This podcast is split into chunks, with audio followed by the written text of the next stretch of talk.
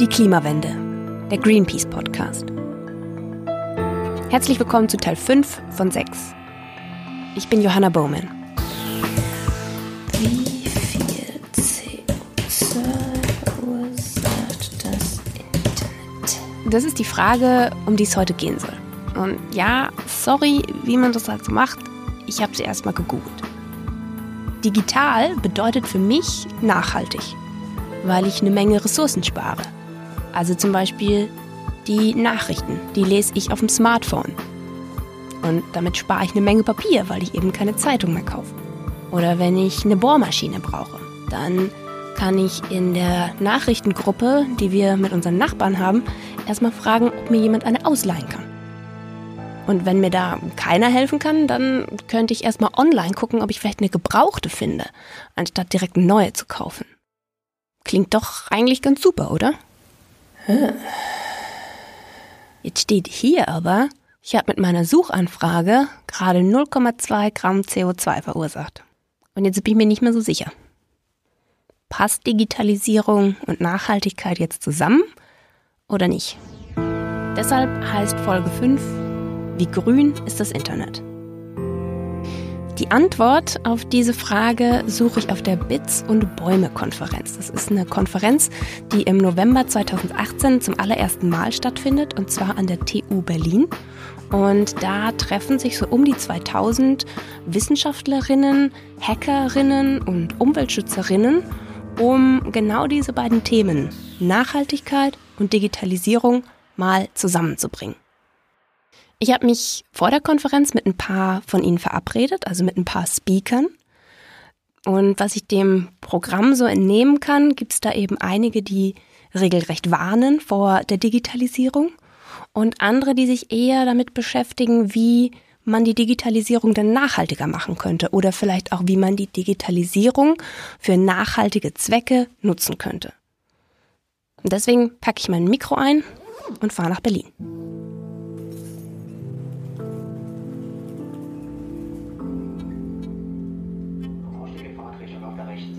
Organisiert wurde die Bits und Bäume von zehn Partnerorganisationen aus beiden Bereichen sozusagen.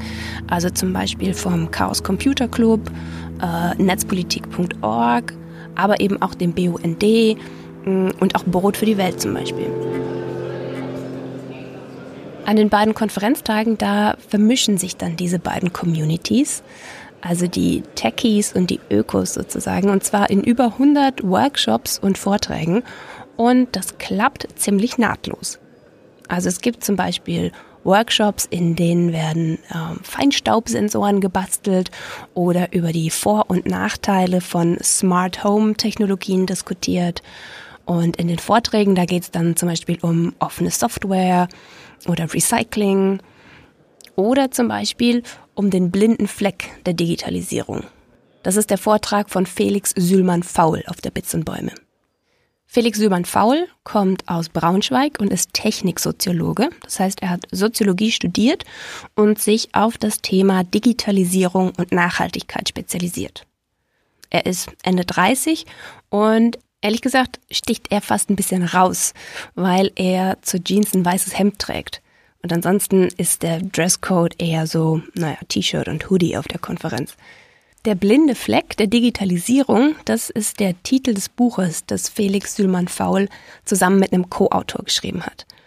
Daraus stammt auch die Zahl, die ich am Anfang genannt habe, diese 0,2 Gramm CO2 pro Google-Suchanfrage.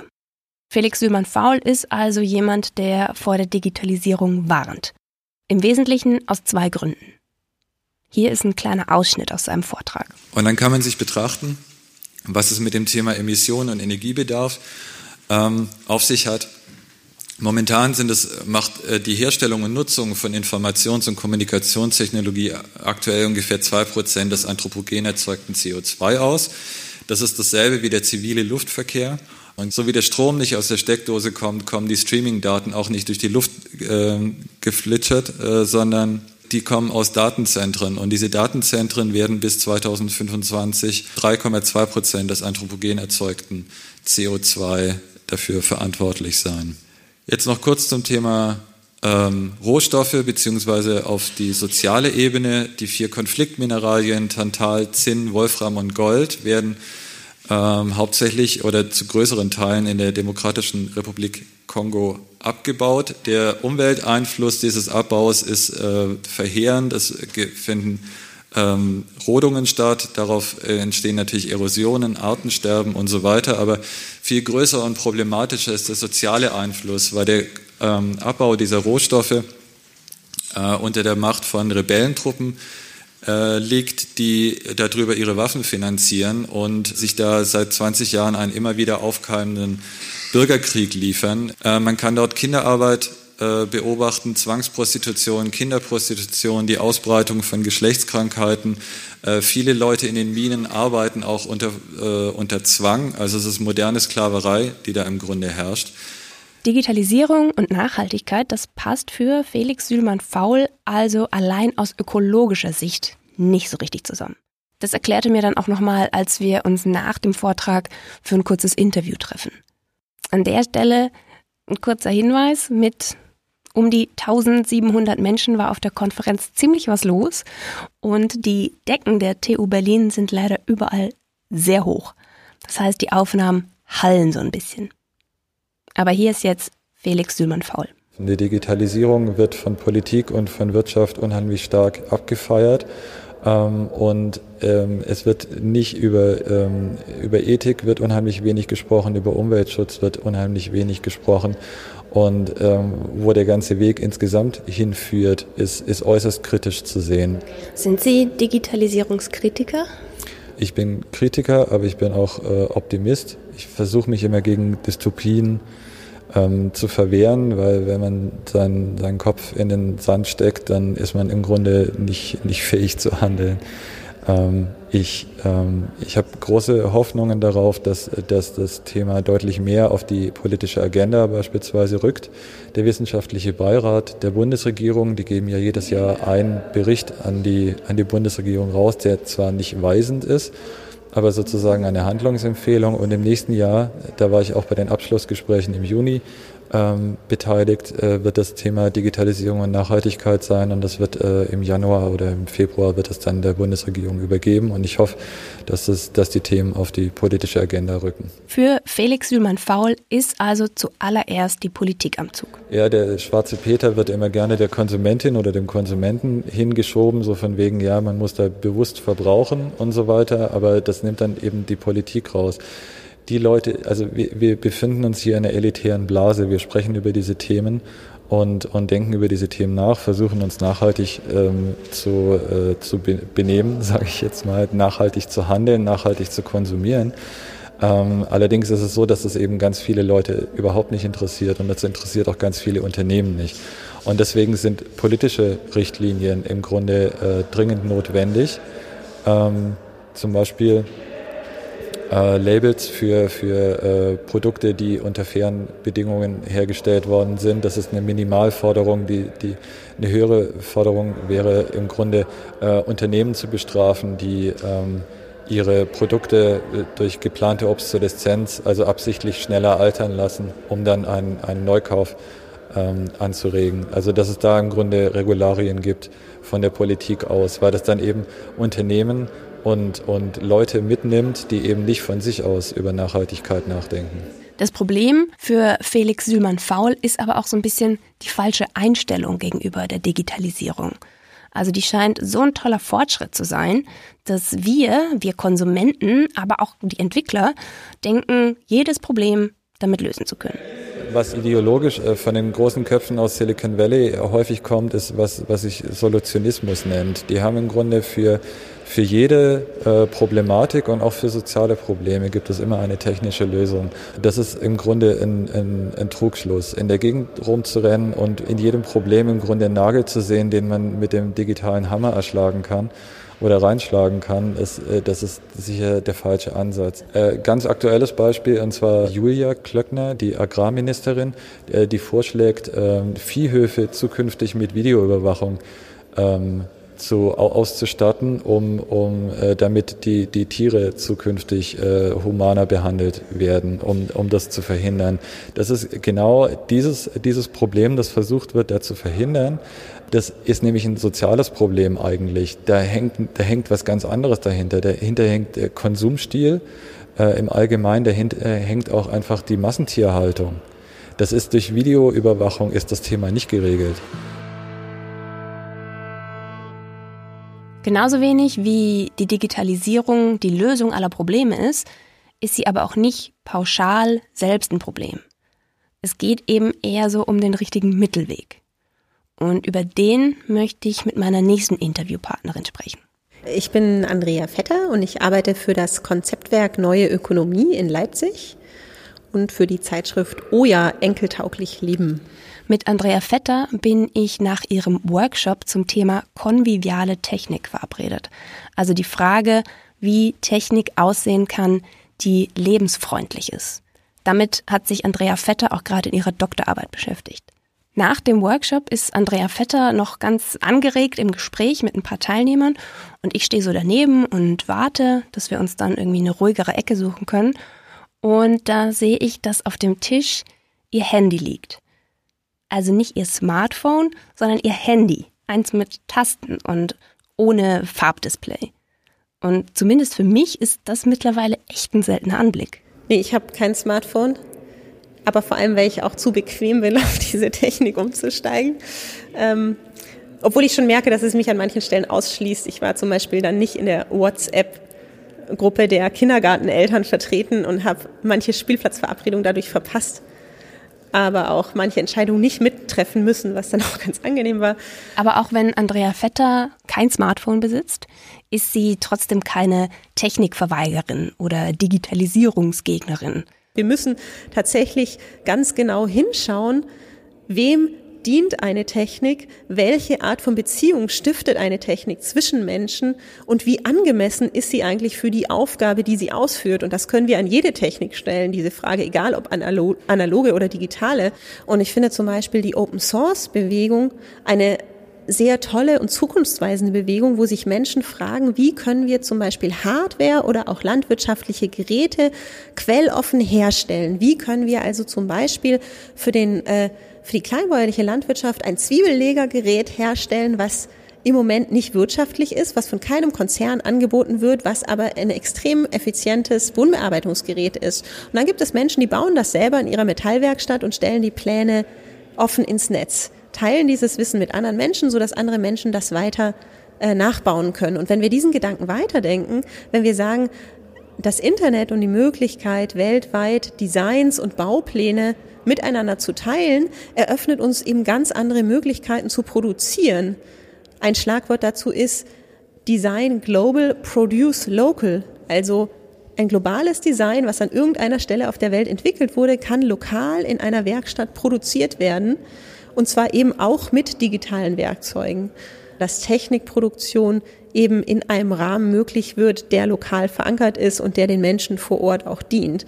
Und das ist, glaube ich, eine ganz große Herausforderung, aber auch eine Möglichkeit, die darin steckt. Aber dafür müssen wir uns auch fragen, natürlich laufen Entwicklungen, die gerade im Internet ablaufen, nicht genau in die andere Richtung, dass es nämlich eine Monopolkonzentration gibt, dass es einen äh, Plattformkapitalismus gibt, der eben mit frei verfügbaren und von uns selber auch beweglichen Daten relativ wenig zu tun hat, sondern dass bestimmte große Konzerne wie Google oder Facebook Standards setzen, die dann uns quasi da rein kanalisieren, mit unseren Daten äh, zu bezahlen. Und das ist natürlich eine Richtung, die sehr, sehr fatal ist. Aber glaube ich, daraus zu schließen, alles, was mit digitaler Technik zu tun hat, ist per se abzulehnen und analoge Technik ist per se besser. Das wäre, glaube ich, ein ganz merkwürdiger Trugschluss, weil ja auch mit analoger Technik äh, sehr viele Kriege geführt würden, Millionen von Menschen gestorben sind. Die Atombombe ist ja auch keine digitale Technik. Wie Felix Sühlmann-Faul findet auch Andrea Vetter, dass die Politik einfach mehr tun muss. Also dass es einfach nicht sein kann,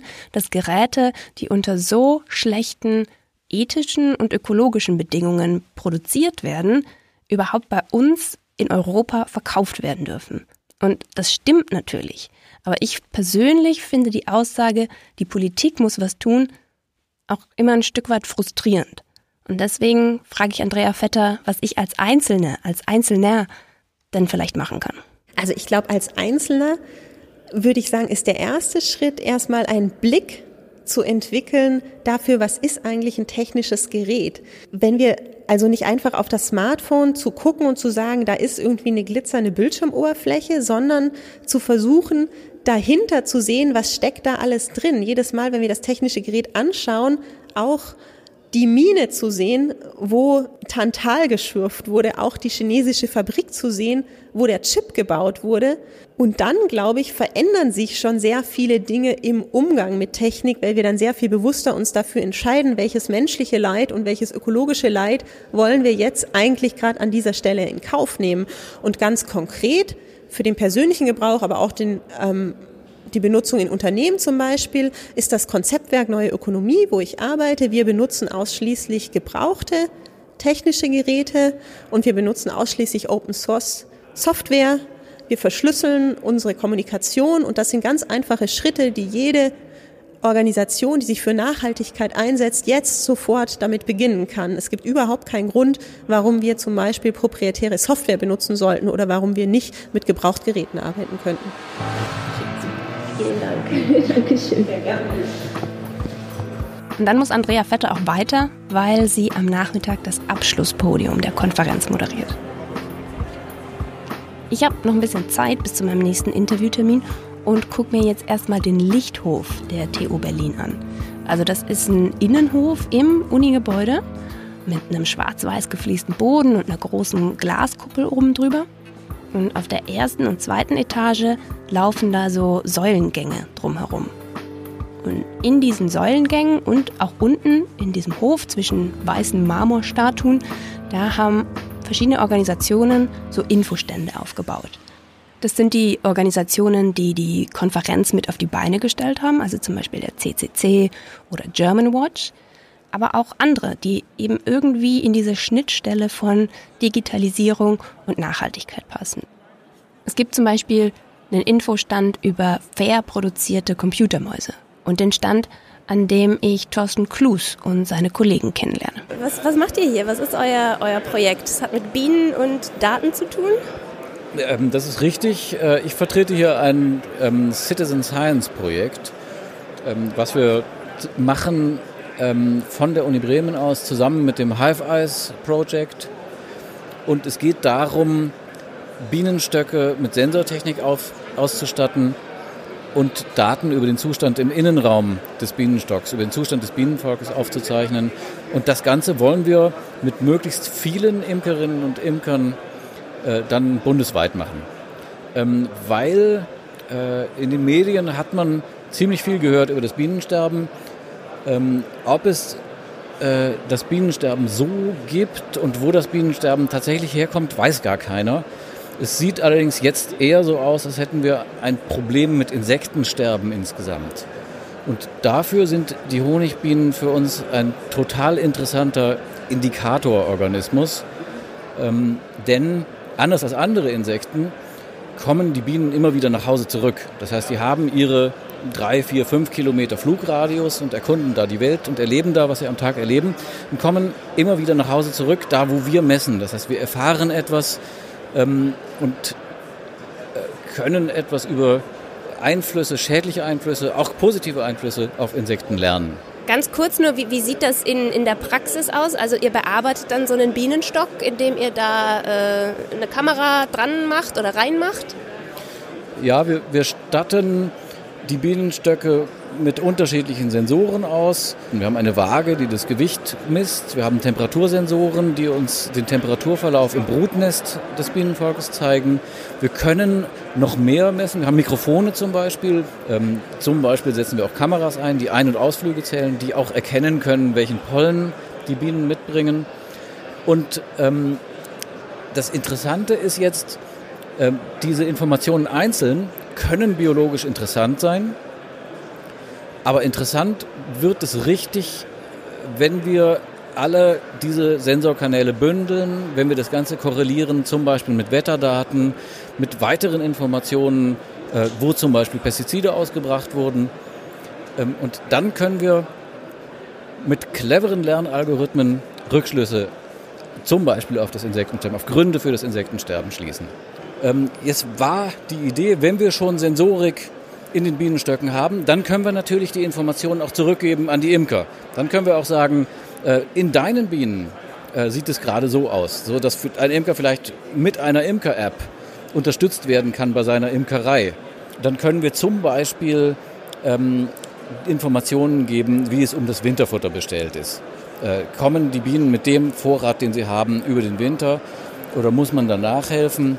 Wir können Behandlungszeitpunkte gegen die Varroa-Milbe genauer voraussagen, was äh, eine deutliche, äh, einen deutlichen Vorteil bedeutet, wenn es darum geht, dass die Bienen überleben. Und wie funktioniert das mit dieser Milbe und eurer, eurer Technologie? Ähm, das ist das erste, eigentlich das Erste, was wir realisieren konnten, weil es so leicht ist. Ähm, es gibt eine Behandlung gegen die Varroa-Milbe, die kann man äh, im Winter machen und da besteht die Möglichkeit, dass das Volk vollständig entmilbt wird. Äh, das geht aber nur, wenn das Volk äh, keinerlei Brut hat. Und da gibt es ein relativ kleines Fenster. Jetzt ist der Haken, ich kann im Winter bei Minustemperaturen natürlich nicht das ganze Bienenvolk durchgucken. Äh, das darf nicht, nicht vollständig auskühlen. Wir können aber natürlich die Temperaturen sehr gut äh, voraussagen. Wir können sehr gut messen, was da passiert und können damit rückschließen bei bestimmten Temperaturverläufen, dass jetzt Brutfreiheit vorliegen muss. Dass man also sehr gezielt, ohne die Bienen zu stören, dann diesen Behandlungszeitpunkt wählen kann und sich auch sicher sein kann, dass das Volk dann vollständig entmilbt ist. Die holen sich wahrscheinlich im Folgejahr wieder Milben, aber es dauert viel, viel länger und ähm, ist eine deutliche Veränderung. Also wenn man das bundesweit machen könnte, würde es die, die Parasitensituation ähm, bei den Honigbienen deutlich verändern. Cool, super. Vielen lieben Dank. Mit Sensoren gegen das Bienensterben. Also das ist ja wohl ein perfektes Beispiel dafür, wie sich Digitalisierung und Nachhaltigkeit ergänzen können.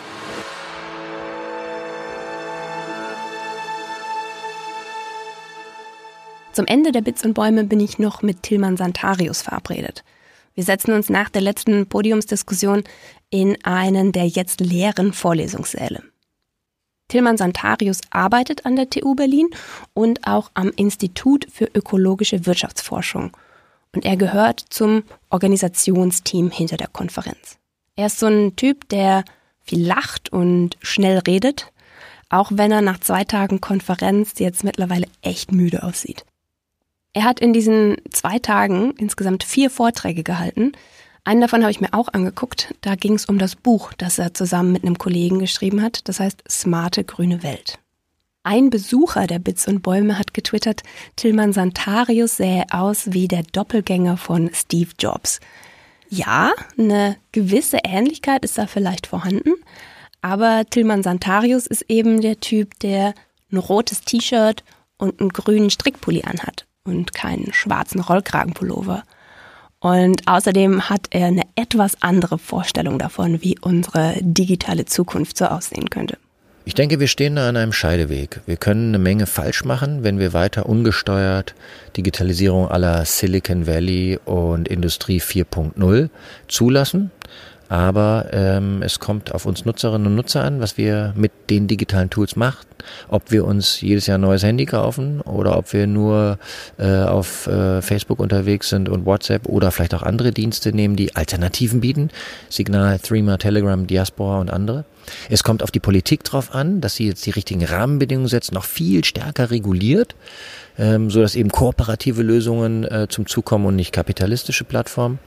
Und es kommt auch auf die Unternehmen an. Wir müssen natürlich auch zusehen, dass auf der Seite der ähm, Software Programmierer und äh, ProduktentwicklerInnen nachhaltige Lösungen, grüne Software, suffiziente Software entwickelt wird, ähm, immer wieder Updates bereitgestellt werden für Geräte, die noch funktionieren, die noch lange nicht den Geist aufgegeben haben. Also Unternehmen müssen dringend ihren Beitrag dazu leisten. Auch hier ähm, wird es äh, seitens der Unternehmen selbst hm, Aktionen geben müssen und aber auch seitens der Politik hier die richtigen Rahmenbedingungen zu setzen.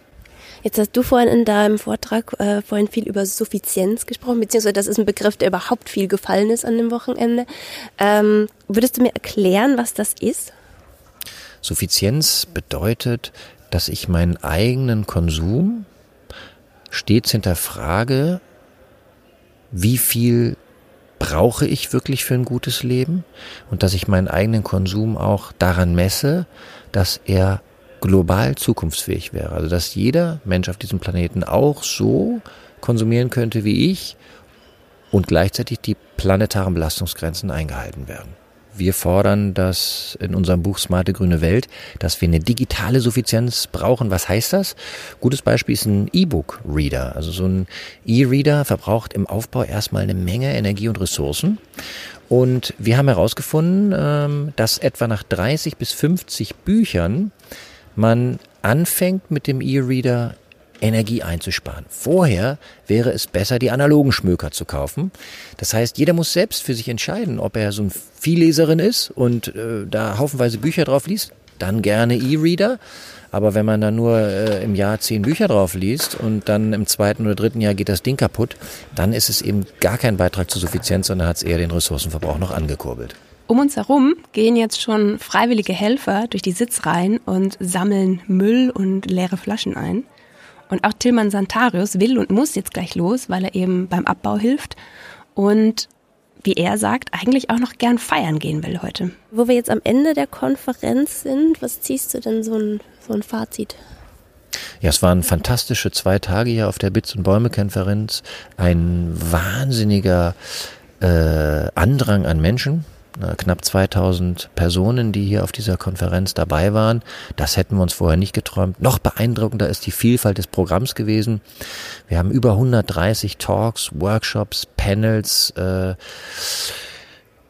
Podiumsdiskussionen gehabt und mit einer großen Vielfalt in der Thematik, aber alle eben an der Schnittstelle zu Digitalisierung und Nachhaltigkeit. Und wir denken, das ist ein Auftakt einer Debatte. Wir sind ja äh, auch im internationalen Vergleich ganz vorne mit dabei, denn so eine Konferenz hat es so noch nicht gegeben, auch in keinem anderen Land. Und wir erhoffen uns dafür von, dass jetzt eine öffentliche Debatte auch nochmal stärker angezettelt wird.